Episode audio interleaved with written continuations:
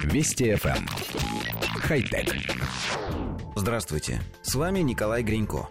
Журналисты калифорнийского издания Reveal получили доступ к внутренним документам компании Amazon, в частности, к отчетам о травмах, полученных сотрудниками при работе на складах. Изучив графики, они выяснили, что за последние 4 года количество тяжелых травм сотрудников выросло почти на 50%, причем происходит это на тех складах, где задействованы роботы. С 2014 года Amazon использует для транспортировки грузов складских роботов. Согласно оценкам, это позволило снизить операционные расходы каждого склада примерно на 20%, а это 22 миллиона долларов.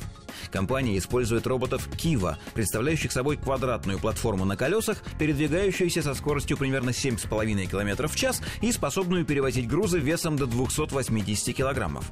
Представители Amazon всегда заявляли, что роботизация позволила им снизить количество травм персонала. И вдруг выяснилось, что это совсем не так. Машины травмируют людей.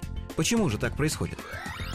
Все дело в том, что, как ни странно, никто из производителей роботов не встраивает в них те самые три закона робототехники. Робот не может причинить вред человеку, должен подчиняться человеку и заботиться о своей безопасности, если это не противоречит первому или второму законам.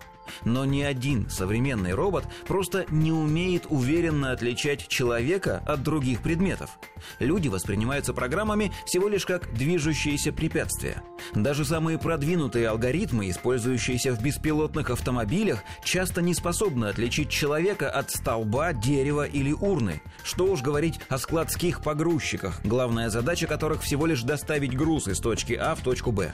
Правда, обвинять в этом нерадивых программистов или жадных боссов компаний бессмысленно. Причина в другом.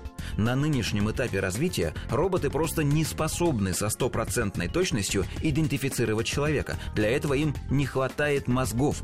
Вы же не станете требовать от электрочайника, чтобы он сочинял поэмы или писал картины маслом.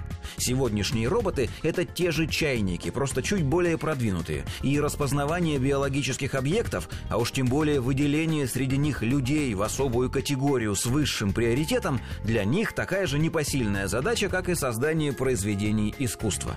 Робот — это машина, механизм. Ему просто нечем понять, что перед ним человек. Для этого нужен интеллект, хотя бы самый простенький, а мы пока не только не можем его сконструировать, но даже не способны определить, что же это в конце концов такое.